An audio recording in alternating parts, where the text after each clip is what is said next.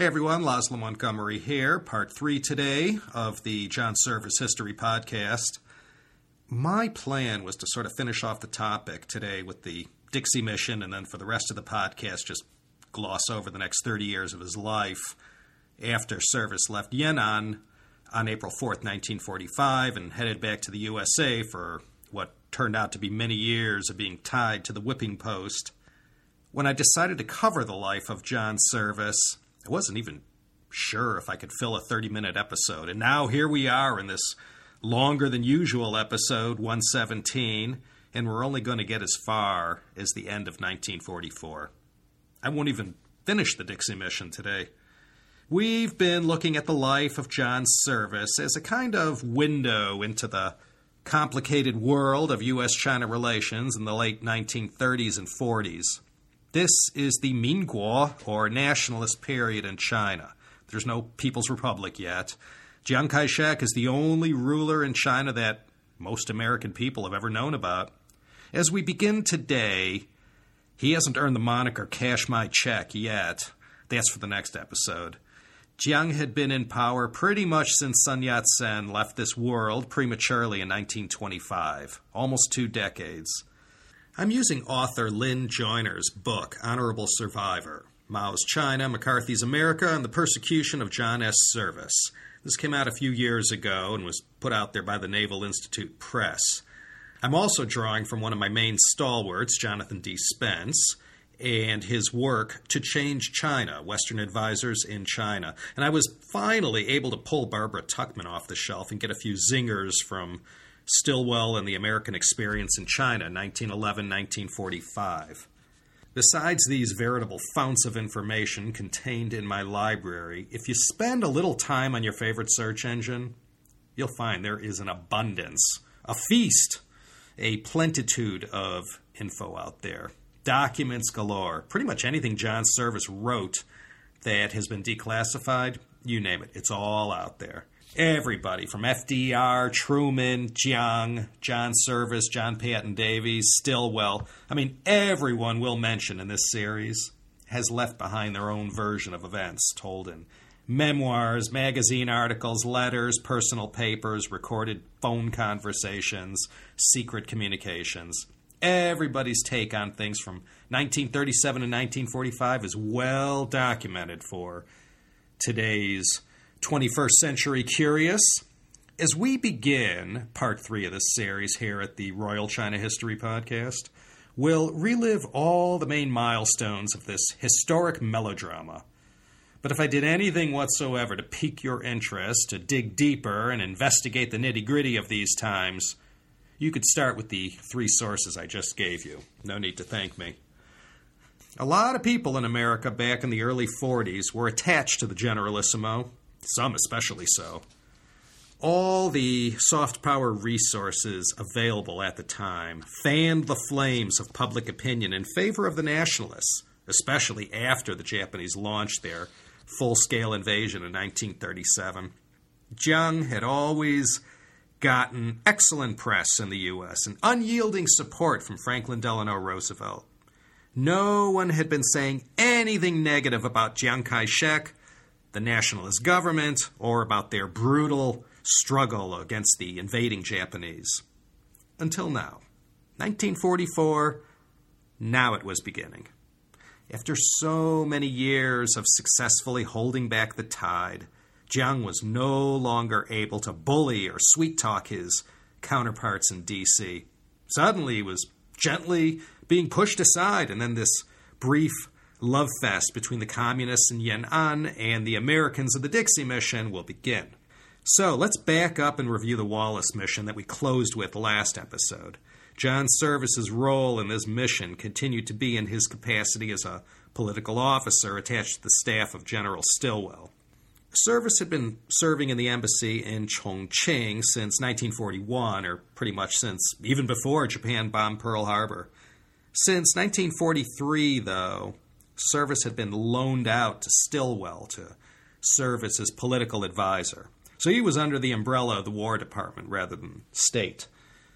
He is not a big guy in the service. Overall, in the State Department pecking order, his ranking was rather low to midland. But this theme keeps repeating itself time and again. He's Mr. Nobody Special, but there he is, working face to face with generals, diplomats, and all the main cast of characters who all got top billing in this slice of history. He rubbed elbows and dined regularly with the likes of Mao, Zhou, Zhu De, Ye Jianying, Lin Piao, Chiang Kai shek, Song Mei Ling, Stilwell, Wedemeyer, Wallace, Hurley, everyone. And then later on, when he's fighting for his life, he'll be facing off against one of the biggest bullies and oafs in American history, Senator Joe McCarthy. That's a lot of celebrities in one lifetime. In his role as an advisor to Stilwell, Service, in cooperation with others, produced a kind of uh, briefing paper for Wallace to read before he met with Jiang. It was meant for him to, you know, get a general idea of the situation from informed people who were on his same team and, you know, on the ground there. The entirety of John Service's contempt for the nationalists in general and for Jiang in particular oozed forth from this document that was passed all over town. Everyone saw it, and a lot of eyebrows were raised, I assure you. The briefing was a scathing indictment of Jiang, the nationalists, and America's blind support for this regime without any consideration of other options. Although a lot of people had already begun saying this, the censors in Chongqing had always been rather successful at filtering out most of the negative stuff. But this one got out because it had too much shine on it. It had been written with the help of two friends of Jack Service. One was his roommate, Sol Adler, who worked at Treasury and was, unbeknownst to service, also a Soviet spy. The other was an interesting chap who lived upstairs named Ji Chao Ding. He was one of the early and most effective communist propagandists. Ji had insinuated himself inside the American scene in Chongqing. Ji Chaoding passed on a lot of tasty morsels to his peoples up in Yan'an in his role during these Chongqing years, operating as a spy right under the noses of these guys is a great untold story. One of the several upshots of the Wallace mission was that Jiang used the occasion to bend the VP's ear and just dump all over Stilwell. in the strongest possible terms. He beseeched Wallace to do something to get rid of this troublesome general and replace him with someone else. It would take Jiang a while to accomplish this objective, but he was persistent, so he began his campaign to get rid of Stilwell with his Wallace visit. Furthermore, in another move to dupe the Americans, who, even at Wallace's level, couldn't have been more dupable, Jiang requested that some sort of presidential advisor be sent out who could work with Jiang to smooth out all these recent political and diplomatic matters. Word was getting out now into the American public. It more or less began with Ted White's Time article about the Hunan famine. The more stuff that tried to get out, the greater the efforts were of Jiang's people to suppress everything, even mildly critical of the regime and the Songs knew how to spread money and charm around Chongqing and Washington, and they had a well oiled lobbying machine working for them in the U.S. They were very effective at making sure that anything negative that got past their censors wouldn't see the light of day in the popular American press. I'm sure plenty of Americans on the receiving end were happy to take all this nationalist money to paint that portrait of them just right. This briefing by service, co written by Sol Adler and Ji Chaoding, was sort of the firing on Fort Sumter, I guess you could say. This was the opening salvo in the bitter feud that erupted between those who wanted to talk to the communists and those who felt the Chi Coms were a wolf in sheep's clothing and we shouldn't stray from our long standing position behind Chiang Kai shek and the nationalists. This really was the first time someone had actually come out with a megaphone and said, dump your KMT and CKS shares. Perhaps influenced by Jack Service, Henry Wallace told FDR in his report that conditions in China were, quote, extremely discouraging. Although he passed on Jiang's request that Stilwell be replaced, Wallace also wrote that Jiang was a short term investment who had neither the intelligence nor the political strength to run post war China. Wallace also said, quote, the leader of post-war China will be brought forward by evolution or revolution, and it now seems more likely the latter. He also included in his report that the CCP and KMT were at bitter odds with each other, and he saw, quote, little chance of a satisfactory long term settlement. John Service and all like minded China hands of the time did their best to get these visiting officials to snap out of their hypnotized state. Jiang's supporters, and there were still quite a few, had always used their resources well to stoke the fires of the wartime nationalist China propaganda machine. They had been amazing at drowning out the voices of the Jack Services and John Paton Davies and others. Finally, these China hands must have thought someone listened to us and opened their eyes and saw it for themselves. And no less a person than the Vice President of the United States. Or was he? Yeah, good old Washington politics and Jiang supporters made sure Wallace's anti Jiang report never made it to that famous desk made from the timbers of the HMS Resolute that FDR sat behind inside the Oval Office. Never got that far. So Jiang's secret was kept from Roosevelt just a little bit longer. As soon as Wallace got back, he was out, and into his shoes, running as the new Veep for FDR's fourth term, was going to be Harry S. Truman. So Wallace was out, and so was his somewhat critical and I guess you could say scathing report on his visit with Chiang Kai shek. In a nice little bit of research, author Lynne Joiner mentions that this Wallace report got buried and didn't see the light of day until the McCarthy era began, and all of Wallace's most critical remarks in the report were censored. Even this late in the game, 1944, it's still not considered acceptable to say anything that went counter to U.S. China policy. And in 1944, U.S. China policy was very much still lined up behind the nationalist government. So before Henry Wallace walks off into oblivion, he gets Jiang to give the okay to sending this American observer group to go check out the Chi-Coms up in Yan'an. And this group, of course, became known as the USAOG, the U.S. Army Observation Group. Finally, Chairman Mao must have felt as he sat in his cave in Yan'an, official recognition of his existence from the Americans. Everything up until this moment had all been under the table and unofficial. Now, this USAOG had the chop of the United States Army stamped on it. In 1944, nobody knew this yet, but Mao was dying for U.S. support and recognition. He wanted this like he wanted nothing else. That is, outside of saving China and building up the nation again. But he saw the U.S. as the best possible ally in 1944.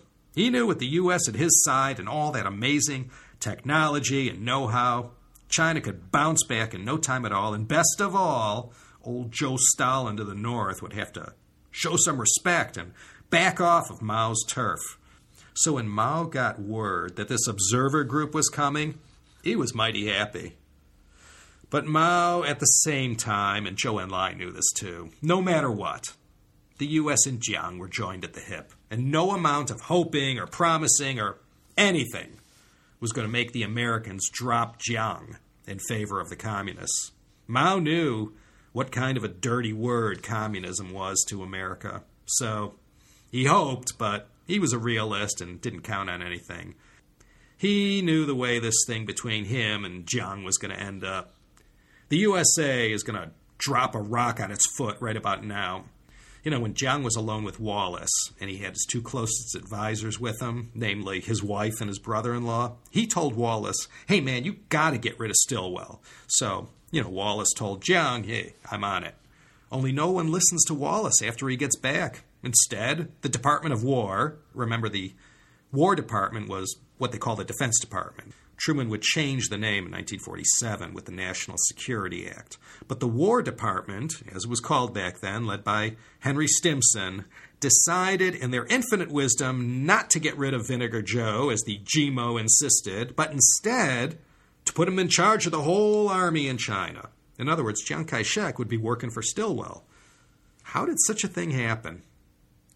Fed up with all the bad news he was hearing, FDR sent a message to Jiang and said plainly, quote, I recommend that you charge Stilwell with full responsibility and authority to stem the tide of the enemy advances. I feel that the case of China is so desperate that if radical and promptly applied remedies are not immediately effected, our common cause will suffer a disastrous setback. Now, of course, FDR doesn't just send an email to Jiang. Because of the communication technologies of the day, the message was sent by cable to the U.S. Embassy. Someone had to go deliver it. The highest ranking person at the time was General Benjamin Ferris. He was tasked to bring the bad news to Jiang, and he asked Service to come with to do the translation directly to the Generalissimo rather than through one of his handlers who might not give a reliable translation. So here's some low level guy like Service, who Jiang hates, giving the supreme leader what amounted to a dressing down in front of his assembled staff, no less. Service said later on this wasn't a good idea, putting Stilwell in charge of everything. Service was back a week later in his same capacity as a translator with a second cable from Roosevelt where the president turned up the heat and really leaned on Jiang to transfer power to Stilwell. He also assured Jiang that he was searching far and wide for a suitable personal envoy that could act as that perfect mediator between Jiang and this general who got under his skin so badly.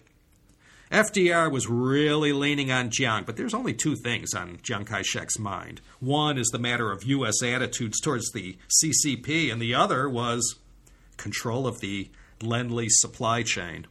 Jiang and his buddies were making a fortune siphoning off Lend supplies. It was also critical to get as much as possible and keep that powder dry for use against the PLA on another day that everyone by now, Ichigo offensive or not, knew was coming soon. By this time, Japan was paying the price of biting off more than it could chew. Their empire, so easily seized and built up, was starting to fray around the edges. But the Ichigo offensive was proving quite effective. They were determined to consolidate their hold in China by building a single line of communication from the north to the south, from Tianjin to Guangzhou, and then wiping out the American air bases was critical before they could finally hammer the nationalists to capitulate. It was a dark hour for Japan in late 1944, but they weren't giving up in China just yet. A few weeks later, as promised, FDR picks the perfect mediator, a guy with charm and all the schmoozing skills necessary to keep the Hatfields and McCoys in the same bed. Too bad for everyone it was a case of the old Chinese adage, Tong Chuang Yi Meng, same bed, different dreams. Based on the shining recommendations of George Marshall and Secretary Stimson, FDR picked Patrick Hurley as his special personal envoy. Hurley, we met from the last episode, he had served as Hoover's Secretary of War. He was an Oklahoma Republican who Good old Roosevelt, the ultimate political animal, thought made a wise political choice to curry favor with by giving him this very prestigious job. With the election year coming up soon, FDR had this in mind when he picked this guy. Too bad it was an election year. So the Army Observer Group it blasts off into history on July 22, 1944. The initial group, who led the charge and got to hang out with all the CCP luminaries, included eight Army guys, five of whom had OSS ties, plus one diplomat, John Service. The top guy was Colonel David Barrett, another China expert who, like Stilwell, had served so many years in China. He was fluent in the language. The OSS was dying to know what value they could extract from the communists in terms of intel on the enemy. One of the reasons they were so hot to establish direct connections with the communists was to extricate themselves from Dai Li's spy network, which included control of SACO. When these nine Americans arrived in Yan'an, the plane had a bit of an accident due to the makeshift runway, and the aircraft was damaged on landing. Not the best beginning. Zhou Enlai, just as he would with Nixon 28 years later, was waiting at the end of the plane steps for the first members of what became known as the Dixie Mission. The CCP leaders really felt bad about the damaged army plane, and at once the locals were organized to go fix that runway and, you know, smooth it out a little. Even Mao himself put in the obligatory few hours of symbolic lao dong to show his cheng yi. The Americans, too, picked up a shovel and joined in as well. Ah, the next few weeks, unfortunately, were the high point of the mission. The second wave of Americans came, nine more, most with OSS ties, and some, like Service, had a heavy China background. One of the Communist Party's main mouthpieces, the Liberation Daily, proclaimed in an editorial on July 22nd that the arrival of the Dixie mission was, quote, the most exciting event ever since the war against Japan started. So right away, Barrett and Service hold meetings with Zhou Enlai, Zhu De, Lin Biao, and Ye Jianying as well. These guys spoke Mandarin, so all the Go Tong and Jiao Liu with all these leaders was nice and effective. They set forth the purpose of the mission. They were there for mainly five things. One, to study the CCP's effectiveness as a fighting force. Two, to gain intel on potential targets to strike, as well as the location of landing strips. Three, determine the location of enemy forces.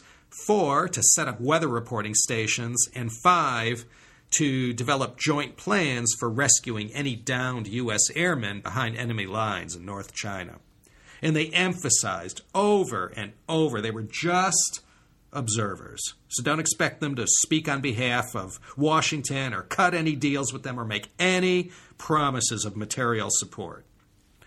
At the welcome dinner held for the original nine members of the mission, Colonel Barrett sat on Mao's left, and Jack Service sat to the future great helmsman's right. And to the right of Service was De. So, he got to sit in between Mao and Zhu. Not bad. And also, remember Chen Yi, one of China's greats, military hero, future Shanghai mayor, foreign minister. Mao personally officiated at his funeral when he passed in 1972.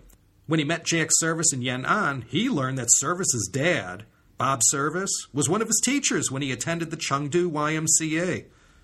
A lot of people have passed judgment on John S. Service over the course of his life and even into today. Some insist he was nothing more than a stooge and a traitorous cheerleader for the communists. They say he was one of the most effective pipelines of Communist Party propaganda into the United States. Anyways, the reports coming out of Yan'an from Jack Service in 1944 just couldn't have been more positive and glowing. Even John Carter Vincent suggested to Service that this all looked too good to be true, and surely he was going a little too far in his dispatches from Yan'an. But there was just too much evidence being found that a lot of what the communists claimed, you know, as far as the amount of area they controlled, the popular support they claimed to enjoy, and their coming to the rescue of U.S. pilots shot down in North China. The more the Dixie Mission members did their due diligence, the more they found this wasn't just propaganda. So Service stayed in Yan'an for about three months, and he just churned out one report after another. He went to all the famous Saturday night dances where Mao would establish his reputation as a man who had an eye for the women. Jiang Qing was already there, and Service hung out with her too. He was part of that whole scene when everyone was so glad to be with each other and the opportunities seemed endless. He dined with Jiang Qing and Mao on August 22nd. He had spent eight hours with Mao Zedong in his cave, and Service took copious notes of the message that Mao wanted to get out. Mao was ever the opportunist in his efforts to deceive the Americans in order to gain their trust and obtain an advantage over his mortal enemies based in Chongqing, the reports that Service was compiling were quite complimentary of the communists. His detractors, many years later, would say, you know, Service was merely a dupe for the communists and was cleverly used by them to get their deceitful message out. So the stage is set for Hurley's arrival. He arrives in early September via Moscow and New Delhi. He had met with Molotov when he was in Russia, and that old fox told Hurley, Hey, no way we'd support Mao. You know, he ain't one of us, and we don't want nothing to do with him and his so called communists. So, you know, Hurley took this to mean uh, Soviet Union was on the side of Chiang Kai shek. That was the first of many mistakes to follow. You know, when Jack Service in the Dixie mission landed in Yan'an on July 22nd, you'd hardly know there were any Russians there. By no means at this early stage were the CCP and the Soviets going steady yet. There were a you know, small handful of Russians in Yan'an, but right away you could tell the Chinese up there were totally in control. There were no Comintern or you know Russian agents there calling the shots. It had been a quarter century since Li Dazhao first told his fellow intellectuals in Beijing to look at this guy Lenin and you know what he was doing. That was in June 1918. Via the Comintern, there was some early influence on the Chinese communists, but then came the Shanghai Massacre in 1927, followed by all the aggression by the Soviets in Xinjiang and Manchuria. By no means were the Chinese communists buddy buddy with Russia.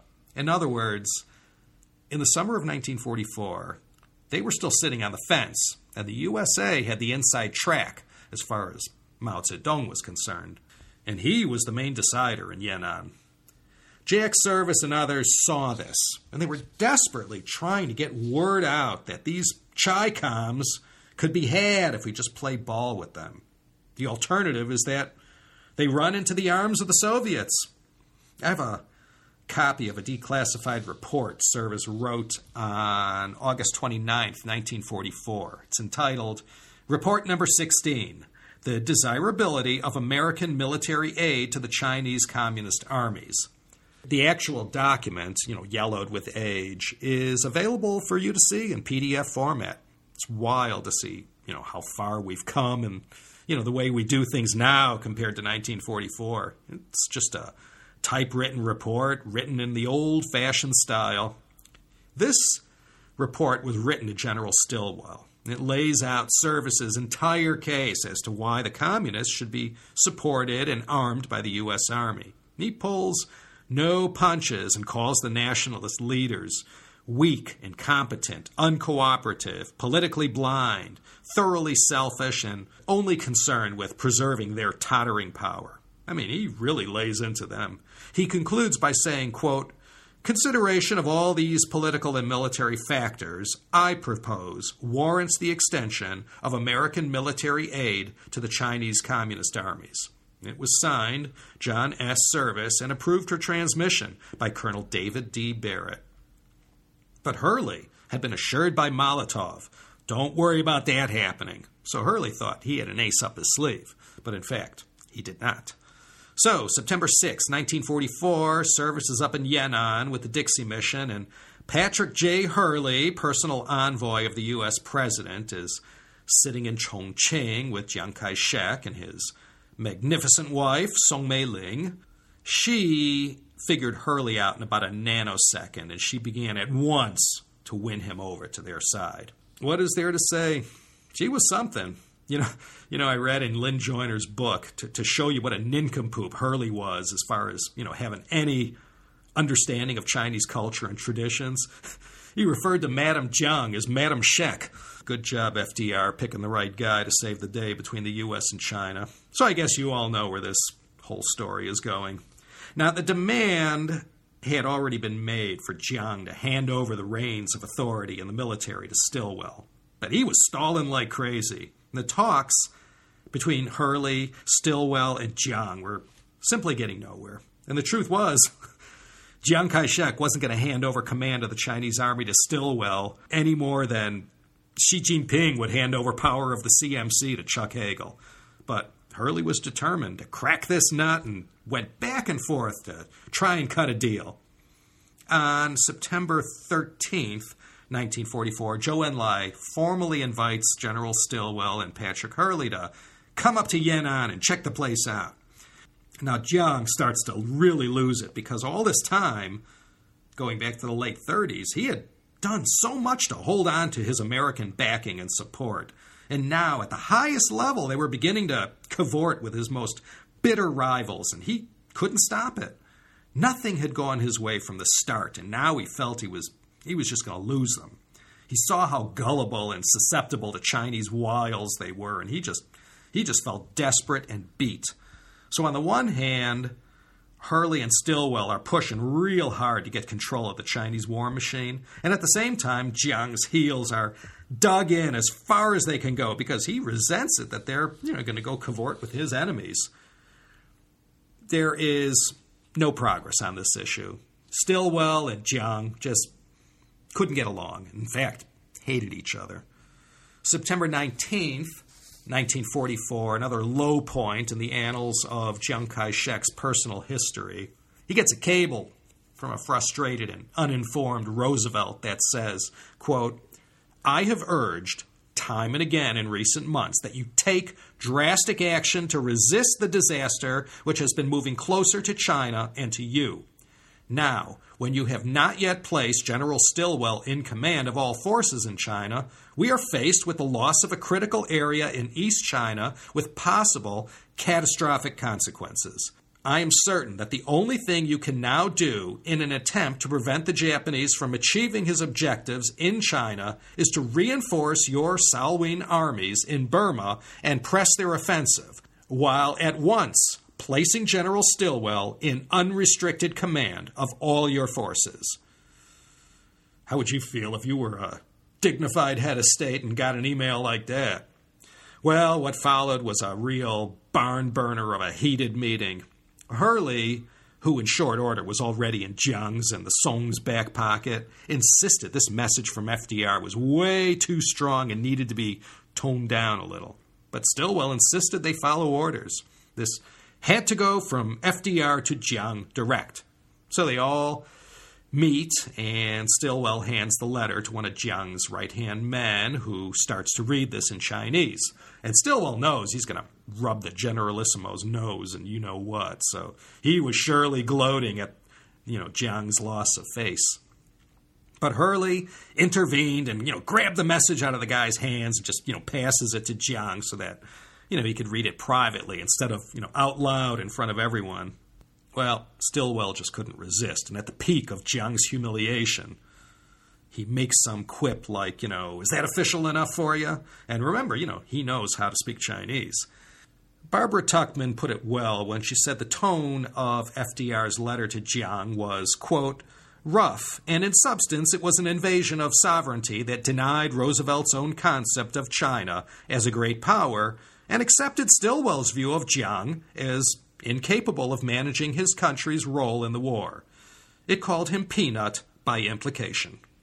And all admirers of Vinegar Joe and the lore associated with him surely recall these eight lines taken from his little poem to his wife that night, where he wrote, I've waited long for vengeance. At last I've had my chance. I've looked the peanut in the eye and kicked him in the pants. I know I've still to suffer and run a weary race, but oh, the blessed pleasure! I've wrecked the peanut's face. That was it. If Jiang hated Stilwell before, now it was a fight to the death. Now it was personal. No, it was already personal, but now it was serious. Jiang pulled out all the stops and demanded to Hurley that they get rid of Stilwell. No matter what, he could not cooperate with this guy. So the anti Stilwell forces go full throttle, and before long, Harry Hopkins, Henry Wallace, Lauchlin Currie, and of course, you know, Hurley, are all demanding that Stilwell be replaced. Stilwell had to go, or Jiang would go. And if Jiang goes, so goes China for the U.S.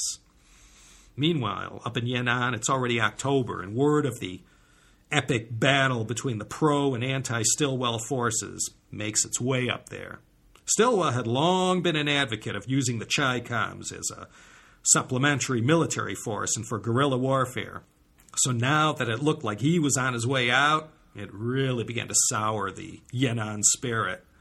The folks in Chongqing had just about had it with John Service and all his reports about how fantastic the communists were. The Jiang faction played their strongest card well, and that was the control of Patrick Hurley's heart and his mind. October 22, 1944, Stilwell was shipped stateside. He'd only have two more years to live before stomach cancer would cut his life short at the age of 63. Hurley had been convinced that this guy John Service was a good for nothing troublemaker in the back pocket of the Chi Coms and needed to be kicked out of China for good. So his old childhood friend from his boyhood Chengdu days, John Paton Davies, is sent up to Yan'an to brief service and give him orders to head back to the U.S. Stilwell's dismissal made Jack Service see red. He knew this had Jiang's fingerprints all over it, and in effect, for the sake of placating a foreign dictator, we dismissed not only one of our most able generals, but a four star general at that. Well, Davies convinced Hurley to go check out the Chi Coms for himself. FDR wasn't quite ready to unfriend, you know, Chiang Kai shek, but let's say his enthusiasm for his staunch ally had cooled considerably. FDR was now counting on Stalin to finish off Japan once Germany was defeated. He had given up hoping that the Nationalist Army was going to be able to do this. The CBI, or China Burma India Theater, was split up so that China became an independent theater of war. General Albert C. Wedemeyer was put in charge as Stilwell's replacement. So, on October 23, 1944, John Service headed back to the U.S. Before he left, however, both Service and Davies had sat with the big three in China, Mao Zedong, Zhou Enlai, and Zhu De, and had a very long and frank conversation about, you know, possible cooperation in the war. You know, George Hatem and Edgar Snow, they were also present in Yan'an when the Dixie Mission was there, you know, doing its thing. But before service returns to America, he flies to Chongqing and finally meets with Hurley, you know, who treats him like a pariah right out of the starting gate. Hurley's mind had already been made up for him by Jiang and the Songs, so Service just walked into a buzzsaw. He came in to tell Hurley he had just met with Mao Zedong, Zhou Enlai, and Zhu De, the three most powerful, important, and influential men up in Yan'an. You know, and Hurley just disses him and says, you know, who needs to know all that? Who cares what those guys think? You know, so this meeting went nowhere. Both Mao and Jiang were playing Hurley to be a fool, manipulating his mind through their proxies. Hurley was still telling FDR, you know, don't worry, eh, a few setbacks, but I'll have them eating out of the same rice bowl in no time at all. So Hurley purposely chooses to remain uninformed of the real situation, and he holds service in complete disdain. And with optimism that knew no bounds, Hurley remained convinced he could rely on his human skills to break this impasse. John Service returned to the U.S. with a New York Times reporter named Brooks Atkinson. Atkinson was carrying a story he wrote that was red hot and really put the knife into Chiang Kai shek and the whole nationalist regime. He and Service left on the same flight out of Chongqing. They flew over the hump to India, then to the Middle East, and then to North Africa, where they were stranded in Tunisia. Service was able to get on the next flight to New York ahead of Atkinson, so the reporter gave his story to Service, who hand carried it to the offices of the New York Times as soon as he landed and found his way into Midtown.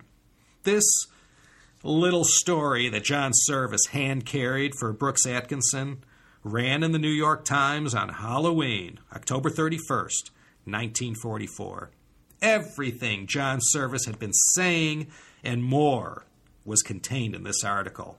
It further accused the War Department of firing Stilwell to placate Jiang and made a lot of hay about the corruption involved with all the Lend-Lease supplies. Atkinson's article said, quote, America is now committed, at least passively, to supporting a regime that has become increasingly unpopular and distrusted in China, that maintains three secret police services and concentration camps for political prisoners, that stifles free speech and resists democratic forces. Well, at least Atkinson didn't call them communists. Then that really would have been too much. There began a kind of groundswell of outrage in the U.S. And the China lobby in the U.S., who were you know no slouches in these kinds of situations, for the sake of damage control, began to spin this yarn that all of this was untrue and was merely communist propaganda that John Service and John Paton Davies had been spreading since the days they got to Chongqing. Now people began to question U.S. China policy, and John Service was a very popular and in demand person for the period of his stay in the U.S.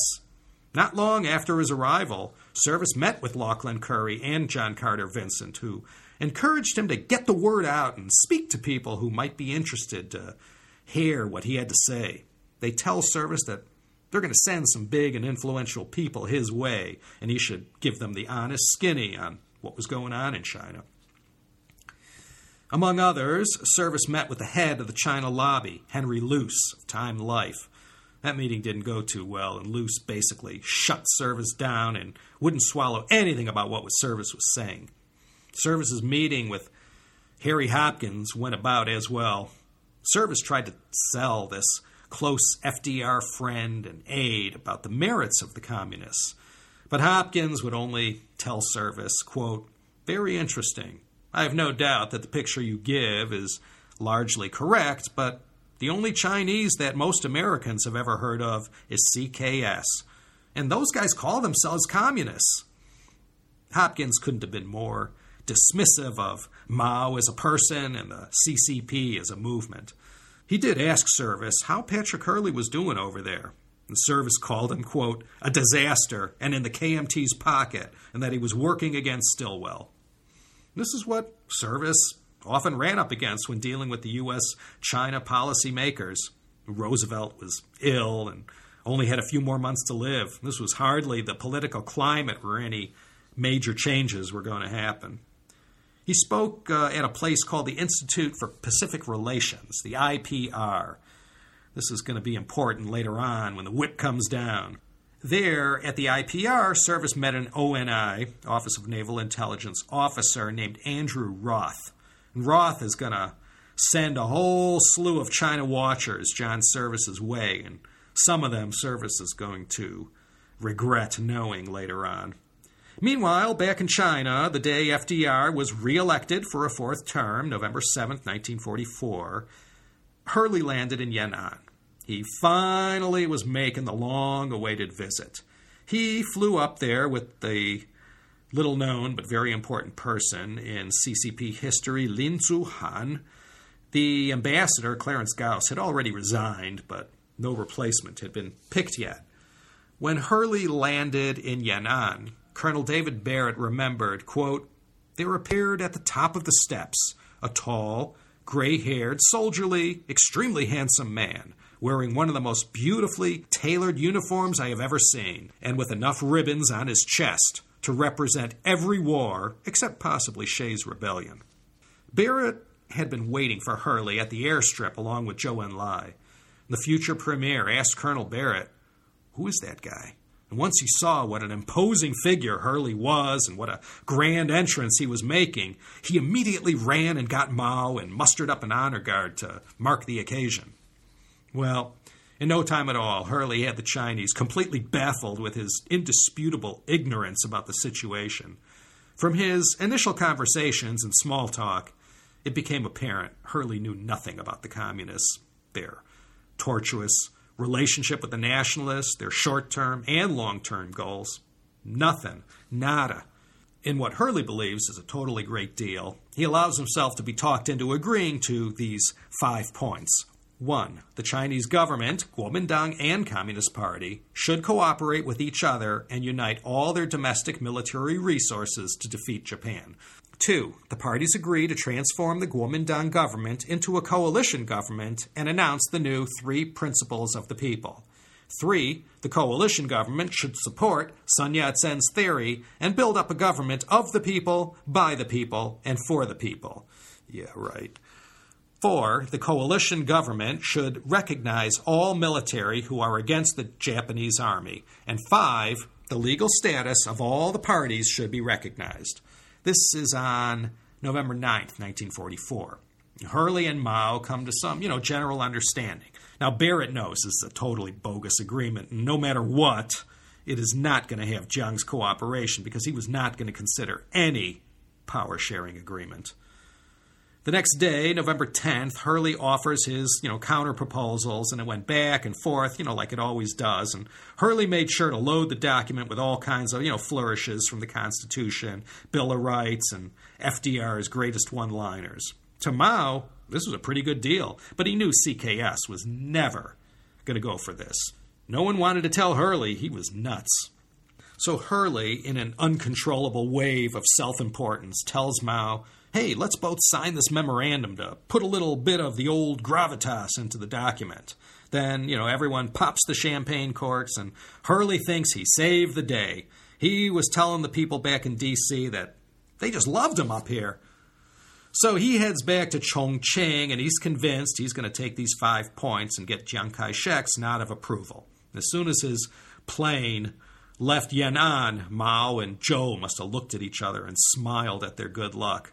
Hurley had signed his name to a document that was going to bring them into the mainstream. But of course, just as everybody except Hurley knew, Jiang rejected the five points. Hurley tried and tried, but got nowhere. Now he knew he might have acted prematurely with Mao regarding these five points. Jiang took out two of the five points. These were the, the two that dealt with a coalition government and a national war council. Then he did a little bit of this and that, and you know, watered this down, wouldn't commit to that, and now Hurley had to go back to Mao and sell him a hamburger that didn't look like the one in the advertisement. And when Jiang gave Hurley his best offer, he must have thought, if Mao Zedong agrees to this, he ought to have his head examined. And as all this is happening, Hurley is assuring FDR that ah, he's almost ready to ink a deal. November 17th, 1944, Patrick J. Hurley is officially made the replacement to the departed ambassador, Clarence Gauss. He is now Ambassador Hurley and no longer just a presidential envoy. After Gauss had seen what Hurley did to Stilwell, he threw in the towel. He just couldn't take it anymore. So Jiang's latest counterproposal is brought to Zhou Enlai for a look-see, and of course, you know, Zhou tells him to go fly a kite. Hurley, Wedemeyer, Barrett, they all leaned hard on Zhou to cave, but there was no use. Zhou and Colonel Barrett fly to Yan'an to meet with Mao. This is where Mao gives it to him and says, I thought we had a deal with these five points. This was on December 8th. So, you know, Barrett then goes back to Chongqing empty handed and you know, everything's falling apart. Mao had actually said to Barrett that he should leak these five points to the press and show them the deal that he had been promised, and now the ambassador was going back on his word. Well, maybe he never intended to do this, but when Barrett told this to Hurley, from that point on, the Chi-Coms were on Patrick Hurley's Heimingdan, and he refused to accommodate them any further, and he jumps back into the arms of the Songs and Chiang Kai shek. He was failing in his mission to bring the two opposing sides together to cooperate in the war against Japan. Not only were the two sides not coming together, they were now farther apart than ever. Jiang flat out said no to everything, and Mao was in no hurry to negotiate because there were now OSS people swarming all over the place there, working hand in hand with the communists. But Hurley didn't know this. Mao is still insisting that Hurley stick with the five point proposal that they painstakingly hammered out in Yan'an when he visited. And Hurley is exasperated at Mao's intransigence, but then out of nowhere comes a lightning bolt. A perfect excuse for Hurley to explain the reasons for his failure to achieve results. One of General Wedemeyer's staff had sent, you know, Colonel Barrett up to Yan'an to work with Mao and Zhu De about future OSS CCP cooperation. Dai Li's spies find out about this trip to Yan'an by Barrett and, you know, the topic of discussion, and they tell their boss, you know, who tells TV Song, who tells Jiang, and then it starts a whole avalanche of outrage by Hurley. When TV Song runs to the ambassador saying, What the hell's going on? You know, Hurley claims ignorance. He, he starts by making inquiries and you know, finds out it was someone on Wedemeyer's staff acting without the general's orders who allowed Barrett, you know, to go up there at such a sensitive time when all this, you know, deal making was going on. So now Hurley starts screaming for the first time that he was being undermined. Suddenly, the entirety of U.S. China policy becomes all about Patrick Hurley's big ego than about deciding on a course of action. Heads rolled after this. Wedemeyer's chief of staff was fired. John Paton Davies also got slammed for his involvement and was transferred out of China. And poor David Barrett was due for a promotion to brigadier general, and Hurley had that quashed. TV Song and his coterie made sure to whisper in Hurley's air about how rotten these guys were, all the time undermining the ambassador's great efforts. And they riled Hurley up real nicely thanks to this landmine. Another bit of blowback from this incident came in the form of a directive from Hurley saying that there could be nothing said or transmitted that was critical of Jiang or the Nationalist Party. Everyone had to strictly obey the present American policy that still had all its chips on the nationalists. Hurley would, you know, routinely share secret information with the Songs and Jiang's people, but he made sure others on his own staff were kept on a short leash. Resentment was really brewing. John Service, along with John Paton Davies and John Carter Vincent, were the lone voices saying if we didn't extend a hand to the communists, then later on they'll end up in the arms of the Soviets, and that will tilt the whole balance of power in Asia. All those who felt likewise were lined up against Hurley. This was a very poisonous atmosphere down at the American Embassy in Chongqing, late 1944. Well, I have seven more pages of notes that were meant for this episode, and as you can see, we are well into stoppage time. So now is actually a good time to stop because we're about to pick up in January of 1945 when our hero and the subject of today's episode is going to fly back to Chongqing from the States. Hurley is on the rampage, and not that the cooperation was ever any good, but now it's a foregone conclusion. Civil war looks inevitable. Not only between the CCP and the KMT, but between Hurley and a lot of others, too. I want to conclude by saying there are multiple sides to this story. Perhaps because I'm mainly using Lynne Joiner's book, you know, the viewpoint I'm taking is more sympathetic to Jack's service. However, there are also historians and others who paint a nicer portrait of Hurley, Jiang and Madame Jiang, you know, Dai Li and others. There's always at least, you know, two sides to every story. This period in the early to mid 1940s, when the future of China was still being sorted out, was one filled with intrigue of the highest order, of spies and webs of deception and of documents that were, you know, constantly intercepted, stolen, and leaked. So I'm pretty sure now that this series on the life of John S. Service not only going to four episodes, but almost certainly to five. I hope you're enjoying not only about learning about the life of John Service, but also of these dramatic times in Chongqing and Yan'an. What a story. This is Laszlo Montgomery signing off once again, and as usual, from the quintessential American town of Claremont, California, population something like 35,000. Home of the Claremont Colleges and the world famous Institute for Postmodern Development of China. Yes, all in our quaint little slice of heaven here. Join us next week, won't you, for another exciting episode of the China History Podcast.